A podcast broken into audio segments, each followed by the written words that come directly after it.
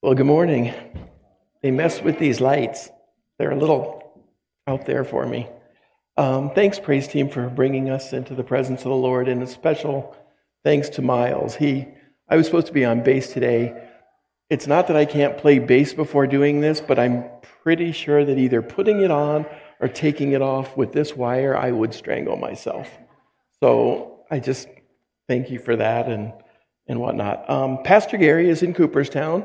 It's a men's retreat weekend. He took some of the guys and he went to Cooperstown. So that's where he is today. And he asked if I would come and do this. Um, so welcome and welcome to everyone who's joining us online. And uh, just a couple of prayer things. Um, Zach Fincher is Keeley's um, boyfriend. If you don't know, he had a massive accident a couple of weeks, two weeks ago already? It's a week ago, okay. Um, and is in a world of hurt. I mean, he's torn up pretty bad. They had to take one kidney out, and he's really struggling. So um, I think that's about the only person that's on our prayer list that I know of. So let's let's uh, open with a word of prayer.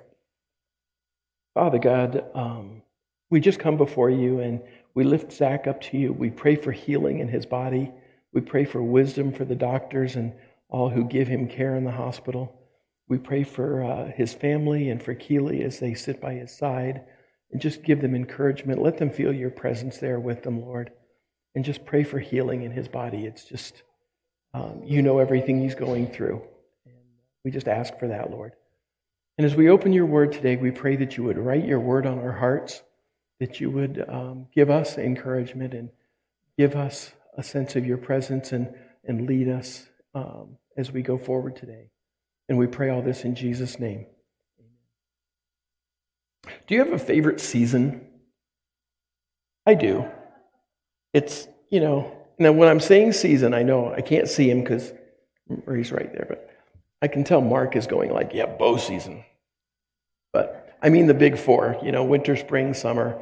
Um, not the one that we're currently in, the special Minnesota season of mud, um, which is kind of what we get like right when things melt off. Um, in a lot of ways, my favorite season is just whatever comes next. I love the changes. I love to, to you know, as things come. But if I had to pick one, I, I would pick spring. Because as, as deep as our winters are, when we come to spring, it's just the whole world comes back to life. And, and it's just, it's just such a great contrast, and it's so amazing. Um, weather-wise, we've, I think we've had a pretty, pretty calm winter. We've been pretty lucky this winter. Things have been pretty calm. Um, but in a lot of ways, I, I don't know if you guys are paying attention to this, we're right at about one year from when they locked us down. And it's kind of been a long winter all the way through May, June, the summer, the fall. It's, it's kind of like a long winter. Um, I think I think about like there's there's a, a line from a, a soliloquy that Shakespeare wrote that that says this is the winter of our discontent. And I think this year has been the winter of our discontent. We've been distant from each other it's a fantastic. I don't know if I should say this because if I say this, it'll get me emotionally. But it's fantastic to see Arnold and Evelyn here again. Um, we missed each other. There's there's still people that that because of COVID aren't feeling safe enough to come and be part of our fellowship here and watch online and whatnot. But it's it's changed everything about our year. Um, I don't know if you realize this is not our first rodeo when it comes to pandemics. If you've been alive since the turn of the century, sounds old to say it that way, since 2000, this is our sixth pandemic. Know that? So if you're even in college, you have survived and lived through six pandemics. Um, let's see if I can get them all right. HIV, okay, yes, that started in the 80s, but they still say that that's ongoing. So, HIV, swine flu, SARS, Ebola, MERS, and COVID. And it's not even our first coronavirus because both SARS and MERS were coronaviruses. So we've, we've gone through both of those. Um, Dr. Fauci, you know, the sage of all things infectious, um, on a previous pandemic, actually said there is no reason to lock down the country because it will actually do more damage, not just economically, but medically. It will do more damage to lock it down. And we saw that this year. What did people do? People quit getting all the things that we know we're supposed to do. They quit getting their shots. They quit getting their, their normal procedures that you normally go and do, like mammograms and colonoscopies and those things.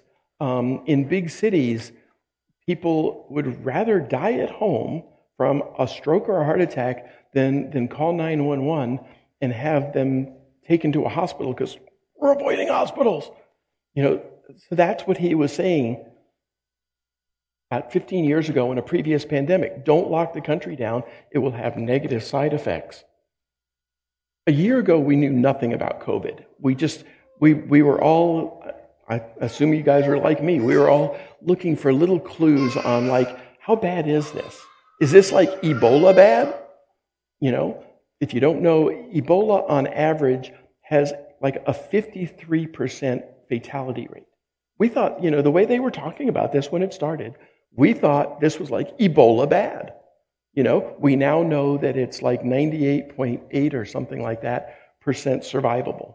That it's it's like 1.2% fatal. And and don't get me wrong, I am I am in no way discounting anyone who has actually, you know, been affected by this and died from it. Families have lost people. I'm not saying that, that that's not worth considering, but it's it's not. We now know it's not Ebola kind of bad. Um, it's been it's been fear mongered. It's been given misinformation. It's been politicized out. You know, one end and another. Um,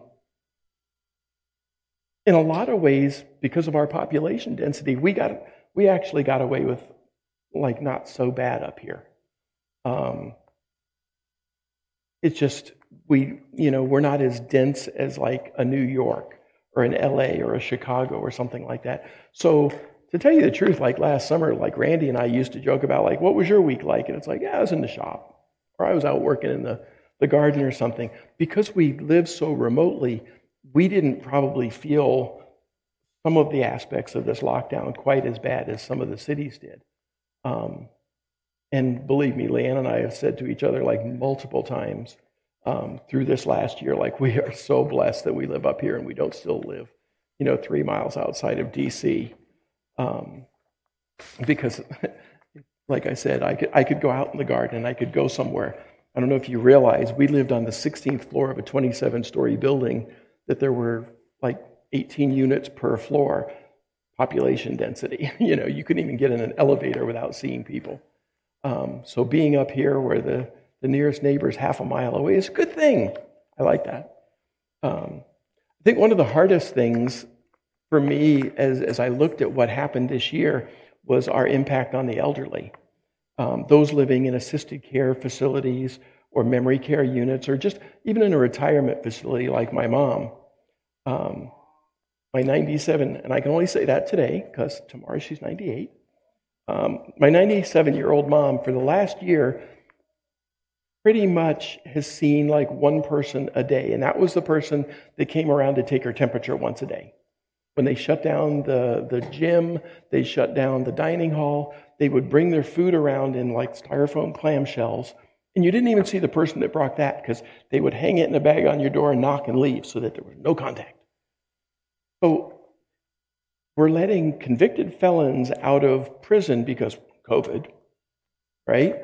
but we're taking our elderly and we're putting them in solitary confinement. Mind you, solitary confinement is what the ACLU refers to as cruel and, you know, terrible punishment for felons. But we did that to our 90, 80 and 90 year olds as we locked them up. Um, and it just, I don't know, that just was so sad. And, you know, believe me, at, at 97 years old, my my mother wasn't worried about the effects of this. She wanted to be out. She wanted to, to see people. I even kind of joked with her about like, can't you guys just like, you know, call each other and kind of on the down low, meet in somebody's, you know, unit and play cards? And she goes, Oh, we tried that. They busted us. like, it's like teenagers, you know, they came and like, Yeah, we found you playing cards. Like, getcha. Um, about 12 or 13 years ago, um, I had a, a little event happen where I developed an allergy to a blood pressure medicine that I had been on at that point for like five years. And in the early stages, I, I didn't even, I didn't, I wasn't really aware of what was going on. It was, it was kind of on this six week cycle. And every six weeks, I'd feel kind of, in the beginning, I'd just kind of feel lousy. And as time went on, it kind of got worse. And I would just think, like, oh, maybe I got a bug, or, you know, maybe I got exposed to something. And it, it kind of kept escalating slowly until uh, one Sunday night, I was feeling fine, and I was starting to get some stuff ready for supper, and uh, I kind of felt a little strange. Went back, went to go to the bathroom. Within like 10 minutes, I was laying on the floor, and my blood pressure was just absolutely crashing, just crashed. And Leanne was freaking out, and she wanted to call 911, and I kept telling her no. And if, I, I found out, like, if you really want to make your wife angry, start saying goodbye to her. She just tells you to shut up. So finally, I gave in and she called 911. And within five minutes, because of where we lived, I had two full EMT crews, like in our apartment, like trying to start IVs and stuff. Well, it turned out I was experiencing, and experiencing anaphylactic shock. And so they, they put me in the hospital. And a few days later, she asked me, like, you know, why are you so stubborn about calling 911? Because they always go to the same place. You know, once in a while, they should go someplace fun. But they always take you to the hospital, you know? And for me, the hospital's like jail. You know, and I know I, I, I actually have no well, confession here. I have no personal experience with being in a jail cell. But to me, it's, it's like, it is like jail because, you know, I love nurses. I think they're angels. But they think that a wheelchair is like an assist thing. So they take your wheelchair and they push it over in the corner out of their way. Not an assist thing. I don't go anywhere without it, you know. So um, I actually have had Leanne bring me a piece of rope that I can tie it to the bed and tie it to my wheelchair so I can pull it back over to me. Um, so it for me psychologically, it's it's kind of like going to jail. Um, I knew, I knew guys in, when I first had my accident, I knew guys in rehab that thought their wheelchair was like being in prison. prison by this wheelchair, which I thought was just stupid because, newsflash, without this, I'm laying here on the floor and I'm not going anywhere. So I don't think of it as jail. But I mean, it's, you know that we use that as a term, kind of like we use a term like, I see what you mean. That doesn't mean I visually see it, but it's, it, we use that as a euphemism. Um, my point is for, for each of us, we have different views on what constitutes being in prison or being in jail. Um, for a lot of people, this last year has, like I described my mother's existence. This last, for a lot of us, this last year has, has been like being in prison. Um, but at some point, we have to kind of go back to the basics for encouragement that, that God is still on his throne. Like the song that we just finished singing, he is the good, good Father. He loves us. He's still on his throne. He's still the creator God of the universe. And to, for encouragement, we need to get back into his word. And there's no better place to start than, than Genesis 1 1. In the beginning, God created the heavens and the earth. He is the creator God. And I, I, I love that verse. I take it to heart. I love going out and looking at the night sky. I am awed. That's one of the that's really great things about living up here is on a moonless night, looking at the night sky. If you can look up there and not be awed, you're different than me because I am blown away when I see His creation. Can't quite relate to it.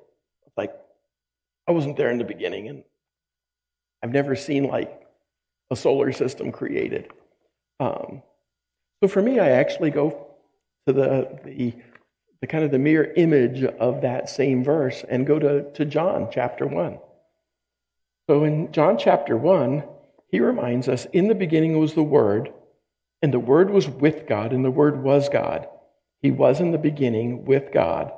All things were made through him, and without him was not anything made that was made. We understand that Jesus is reminding that, that John is reminding us that Jesus is the Word. He was there with the Father in the beginning. Nothing that we see was made without him. That I can I can latch onto. That I get. And that's why spring is what it is to me. Because I look around and I see the whole world coming out of deep dark winter, out of just the void of, you know, you realize two weeks ago we were like at 38 below. It's going to be like 50 something today, which for this time of March is pretty stellar. Um, but I can I can see that when I when I held my son 30 some years ago for the first time, that that heart never beat in this world before. Cooper, who's over here like cooing, that's that's that's a new creation. Nothing in this world that was created was created without God. And that that's you know that's what I, I kind of latch on to. There's, a, there's another thing to think about as we continue in our long, kind of like, as I said, our, our winter of discontent. And the thing is, we really don't know how long this is going to last. I mean, we've had people already saying, like, oh, we're going to be doing this in 2022. We're like, we're three months into 2021. Um, so we don't know how long this is going to last. But we have to ask ourselves, how do we, how do we not only survive in this, but how do we thrive? And, and more importantly than that, how do we serve God in, in if this if this is indeed what you think of as you know an imposed prison sentence, how do we serve God in this time? Because his work's going to go on. Um, for this, I want to look at Paul. Um, when we get to Acts chapter 27, Paul has been arrested and he is on his way to Rome okay? And he's going by ship. At some point, the, the ship is hit with a big storm and it's blown hundreds of miles across the Mediterranean. And they shipwreck on Malta. And he's on Malta for three months. And then he's just traveling with this centurion who's his guard. And at some point after three months, the centurion finds a ship that is headed north to Rome. And so they get on that ship and they go to Rome. And that's in chapter 28 and he lived there for two years, basically under house arrest. So he, he, was, he wasn't in prison in that sentence, but he was there under house arrest. And the scripture tells us that um, he was able to spend those two years in Rome spreading the gospel, receiving whoever people could come in and see him and talk to him. And he was teaching and spreading the gospel all through that two years. Well, as we come to 2 Timothy, this all changes. He's, he's thrown into a prison, he's put in shackles, and he is in a dark, cold prison. And that's kind of what I want to come to. Um, he starts off in verse 3, and he says, I remember you, and he's talking to Timothy here. I remember you constantly in my prayers, night and day. That by itself, if I didn't say anything else today, that by itself is a great instruction. Regardless of our circumstances, we should constantly be in prayer. Even in our most dire situations, pray and pray for others. If you, if you read through all of 2 Timothy, you'll notice he doesn't, Paul doesn't dwell on himself. He doesn't, oh Lord, take these chains away from me. Oh Lord, get me out of. He's not doing that. He's praying for others. He's praying for the, the, the fellow workers in the kingdom. Picking up in, in verse 6, um, Paul instructs Timothy, he says, For this reason, I remind you to fan, fan the flames of, gift, of the gift of God, which is in you through the laying on of my hands. For God gave us a spirit not of fear, but of power and love and self control. Therefore, do not be ashamed of the testimony about our Lord, nor of me, his prisoner, but share in suffering for the gospel by the power of God, who saved us and is calling us to a holy calling, not because of our works, but because of his own pur- purpose and grace, which he gave us in Christ Jesus before the ages began, and which now has been manifested through the appearing of our Savior, Christ Jesus, who abolished death and brought life and immortality to light through the gospel, for which I was appointed a preacher and an apostle and a teacher, which is why I suffer as I do. But I am not ashamed, for I know who, whom I have believed, and I am convinced that he is able to guard until that day what has been entrusted to me. I have trouble doing that last line without singing it. I know Judy's over here going like, I can sing that song. Paul exhorts Timothy and he exhorts us. Remember, God gave us the spirit not of fear. We are not to live in fear. We are to live in power and in love. And then he walks Timothy through the truths, the basic truths of the, of the gospel. And I, I'm sure that Timothy has heard all of this multiple times. We need to remember in these times, remind each other, remind ourselves of these core pieces of the gospel. Talk to them, talk about them, teach them to our children in these times. The core principles. God saved us to a holy calling. Why? Not for our works, not for our edification, but for His purpose. That's why we're saved.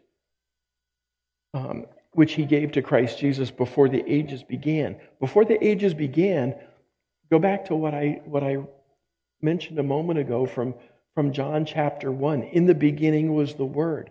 That's the ages, all the way back to the beginning.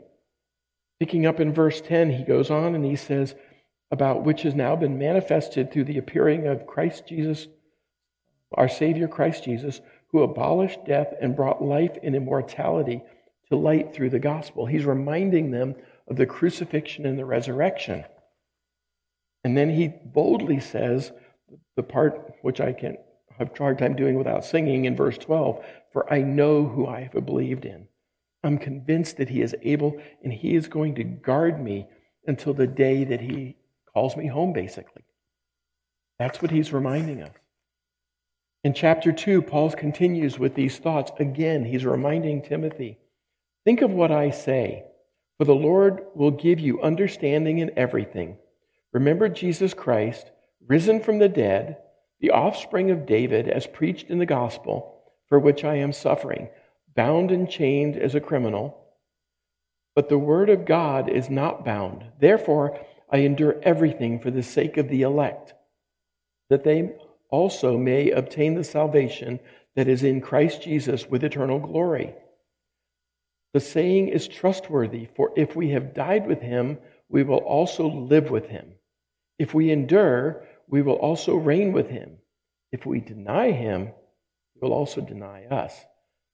If we are faithless, he remains faithful, but he, can not, he cannot deny himself.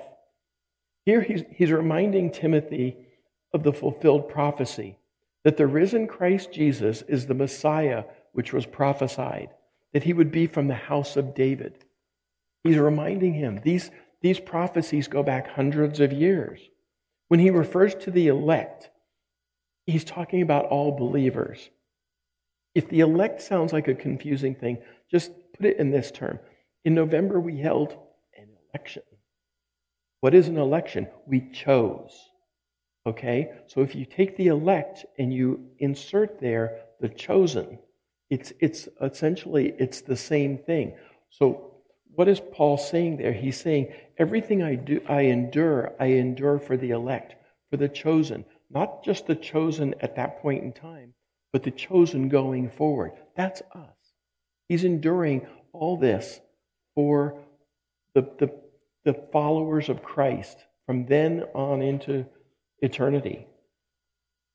Even as he chose for us in him before the foundation of the world, that we should be holy and blameless before him. In love, he predestined. Oh, I missed something. I'm sorry. Um, he wrote, this is in Ephesians, where I'm at. Um, he wrote something similar that describes the chosen. And he says, even as he chose us um, in him before the foundation of the world, going back to John chapter 1, that we should be holy and blameless before him. He predestined us for adoption as sons through Jesus Christ, according to the purpose of his will, to the praise of his glorious grace with which he has blessed us in the beloved.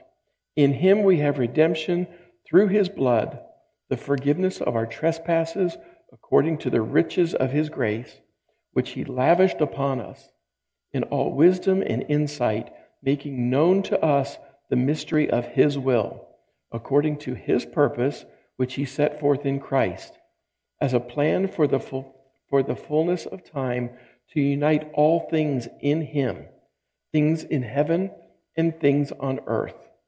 In him we have obtained inheritance, having been predestined according to the purpose of him who works in all things according to the counsel of his will, so that we, are the first to hope in Christ, may be, may be to the praise of his glory.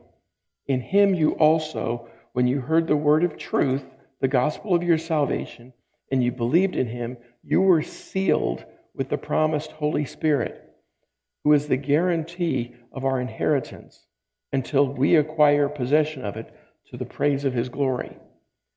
I know that sounds similar to what he wrote to Timothy. In a lot of Paul's letters, there's this common theme, and he's but he's writing to different groups, so he's he's writing these common themes. So he's writing to the Thessalonians and to the Corinthians, to the Ephesians. He's writing these things and he's reminding them. Um, remember that, that we are the chosen, or as Paul, Paul said in his um, letter to Timothy, we are the elect, chosen by God to not only hear the message, but to respond to his calling. And, and we weren't chosen for us. We were chosen for His purpose. Um, when we read about God the Creator, we're, we're to understand that we were created for His purpose. I think for me personally, that's one of the, the great mysteries that, that I just I really don't understand is not only why did I hear his voice, but but why did I I respond? Um, as a, as a young person, I, I wasn't known for like making great decisions, which kind of obviously you can tell I didn't make great decisions. Um, but why did I hear, why did I hear his voice and why did I respond? I that's that's overwhelming to me because I, I just I'm amazed. Um, but I have to understand and I have to remind myself I wasn't saved for me. I was saved for Him and to serve Him. Um, when you heard the, the word of truth and the gospel of your salvation, you were sealed by the Holy the Spirit. Um, and the Holy Spirit guarantees um, our inheritance until either the time that Christ comes or until we go home to, home to Him. What is our inheritance? It is eternal life with Jesus Christ, eternal life with God in fellowship with Him. As Paul begins chapter 3, um, this reminds me of our world right now, what's going on around us. And he, and he says to Timothy, he says, But understand this in the last days, there will come times of difficulty. For people will be lovers of self, lovers of money. They will be proud, arrogant, abusive, disobedient to their parents, ungrateful, unholy, heartless, unappeasable slanderous, without self control, brutal, not loving good, treacherous, reckless, swollen with conceit, lovers of pleasure rather than lovers of God, having the appearance of godliness but denying its power. Do we feel like that's what surrounds us right now? When he says lovers of, of you know, the, or the appearance of godliness, but denying its power. Think about those in power that are literally drunk on their power. No godliness in them, but they're acting as though they're gods. They're commanding that things that, that to happen. And they're, they're taking that power to themselves. Honestly, I, I, I, think, I think the lie from day one that the deceiver used has never changed. What did he, what did he say to Eve? Eat this, that you may as God. And, and he does that same lie It's the same lie. And people still fall for it. And still, still. And so you get these people that are drunk on their power with no hint of God in them, completely godless. They're still listening to the deceiver's voice. The lie hasn't changed. As we come down to, to verse 16, and this may be one of the most quoted verses in the Bible, Paul says to Timothy, All scripture is breathed out by God and is profitable for teaching, for reproof, for correction, and for training in righteousness, that the man of God may be competent, equipped for every good work. And you understand that when he says the man of God, he means all of us. It's, it's humanity, that, that the followers of Christ will be prepared, that they will be competently prepared. But the important thing is everything, everything in here is breathed out from God. This is God's holy word. It's inerrant. There is no error in it. That's what inerrant means. All scripture is God breathed. When we need encouragement, where do we look? We look to God's word. When we need instructions, where should we be looking? To God's Word. When we hear something that we're unsure about, it doesn't ring true. Sounds familiar? Is it right? Is it wrong? Where do we go to find the truth of it? We look to Scripture, we look to God's Word. As Paul begins to wrap up his letter to Timothy, he challenges him. And he says, I charge you in the presence of God, of Christ Jesus, who is to judge the living and the dead by his appearing in his kingdom. Preach the word. Be ready in season and out of season. No matter what season it is, be ready. Repro- uh, reprove, rebuke, rebuke, and exhort with complete patience and teaching. That's important. Patience and teaching. Everyone's not in the same place. We're all in different parts of our walk with Christ, but we do this with patience and with teaching. For the time is coming when people will not endure sound teaching, but will have itching ears. They will accumulate for themselves teachers to suit their own passions. They're going to listen to the voices they want to listen to. We see that, we hear it in the news. And they will turn away from listening to the truth and wander off into myths. As for you, always be sober minded, endure suffering, do the work of an evangelist, fulfill your ministry. For I am already poured out as a drink offering, and the time of my departure has come. I have fought the good fight, I have finished the race, I have kept the faith. Henceforth, henceforth, forth, there is laid up for me the crown of righteousness, which the Lord, the righteous judge, will award me on that day, and not only to me, but also to all those who have loved his appearing. Paul isn't letting the circumstances keep him from serving God's kingdom and spreading the message of the gospel. He's in chains, he's in a cold prison cell. I find no hint of defeat in his writing. Instead, he proclaims victory. He says, I know that, that, that I know that for me, I hope to be tongue tied today. He's saying that he, he knows he's going to be hearing that he has kept the faith. He has done all the right things. He has finished the race. He's gone to that last day. For all, and, and when he says who has loved his appearing, he's talking about all who proclaim and, and who are lovers of Jesus, who proclaim Jesus as their personal Savior. And that's the question for us is, is that your inheritance?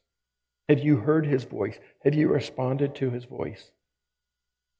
What season are you in? Are you feeling like you're in the middle of winter? Are you feeling like spring is around the corner? Are you serving him regardless? Are you able to escape the chains that are, are virtual chains, kind of, that are locking us down or the prison walls? Are they the walls closing in? If you read any of Paul's letters, he always begins and he finishes thanking numerous people. Um, I don't tend to read those verses, because I don't want to hear, I don't want you to hear me like completely destroy those people's names because I don't speak Greek. And a lot of those people have Greek names. But if you listen to it, he's, he's talking about the, it would be like just looking around the room and me naming all of you. He's, he's talking about people that he has he's served alongside, people he's instructed, people he's left in some of these churches to go forth and continue serving. It's reminding us that we don't go through any this alone. We're not designed to be alone in any of this. Remember in, in Matthew when, when Jesus, his words remind us that wherever two or three are gathered, he is there with them. He tells us that. Okay? We are not meant to be alone. Um, surround yourself with brothers and sisters in Christ. Surround yourself with the faithful, that they'll lift you up, that they'll encourage you. Gather, pray, uh, read God's word, encourage one another, no matter what the circumstances. Um, remember Paul's letter to Timothy. Remember what he said. If you're struggling in this time, don't do it alone. But find someone. Talk to one of the deacons here. I'm a, I'm a deacon. Steve is a deacon. Tim is a deacon. Talk to one of them. Talk to Miles. He's our, our chairman. Talk to Pastor Gary. Talk to a brother or sister in Christ that you trust, that, that you know knows Jesus as their Savior. People that you know that are grounded in His Word. Reach out. Do not, do not isolate and suffer through this because we're not meant to, do, to be that way. Remember His Word. Let His Word be written on your hearts. It's, I, I can't say that enough. It's just, you know, I, I think about the elderly that have been so locked up this year and have been denied their families. And, you know, Skype and, you know, FaceTime and these things are, it, it's great that we at least could talk to people. When I was in grade school, my dad was in the Navy and we were transferred, um, we, dad was transferred to Japan. We just went along. But we lived in Japan, and that was in the 60s. And we couldn't talk to the States. You, you couldn't pick up the phone and just call, you know, my grandparents or something like that. Um, people that, that serve today and are deployed to the Middle East, they can text and Snapchat and actually on their cell phones call their loved ones and talk to them. So the, the the technology is great. We need the personal contact. We, we need to hug. We need to be there with each other, you know. Earlier when Arnold and Evelyn came in, Judy's like, I want to hug you, but I'm not sure. And Evelyn's like, come here. um, we need that. We, we were not meant to be islands alone. There is nothing in Scripture that, that commands us to go out and be alone. So if you are suffering, please reach out. Um, there are plenty of people. We love you. We, we want to, to just lift you up in God's word. All I have for you today. So let's, let's pray. Father God, we, we thank you for your, your holy word. We thank you for all the encouragement that's in there. We thank you for the instruction that's in there, how we should live. We even thank you for the warnings that are in there, that the, the things that we look around and we see when we shake our heads and we don't understand and we say, why are people acting this way? They're acting exactly as, as your people like Paul, your instructors that, that gave us instruction. They, they were very specific in it. And, and when we see people acting that way, like we can look at it we can say, Yep, you, you warned us. We shouldn't listen to them. You warned us about false teachers that would say things that, that sound good and they sound exciting or something like that, but they're not of you, Lord. There's no godliness in them. They're doing it for their glory and for their own powers. And just help us to, to go to your word, Lord, and to, to verify and to, to know the truth that is in your word and the truth that, that Jesus brought us as he taught and as he walked among us. And we thank you for all this, Lord. And we just pray as we go, through, go forward from here, as we go through our day, that we would uh, remember this, that we would have you write this on our hearts, and we would remember that you are the, the good, good Father. You are the unchanging one, and you love us, and that will never change, Lord. And we pray all this in your holy name. Amen.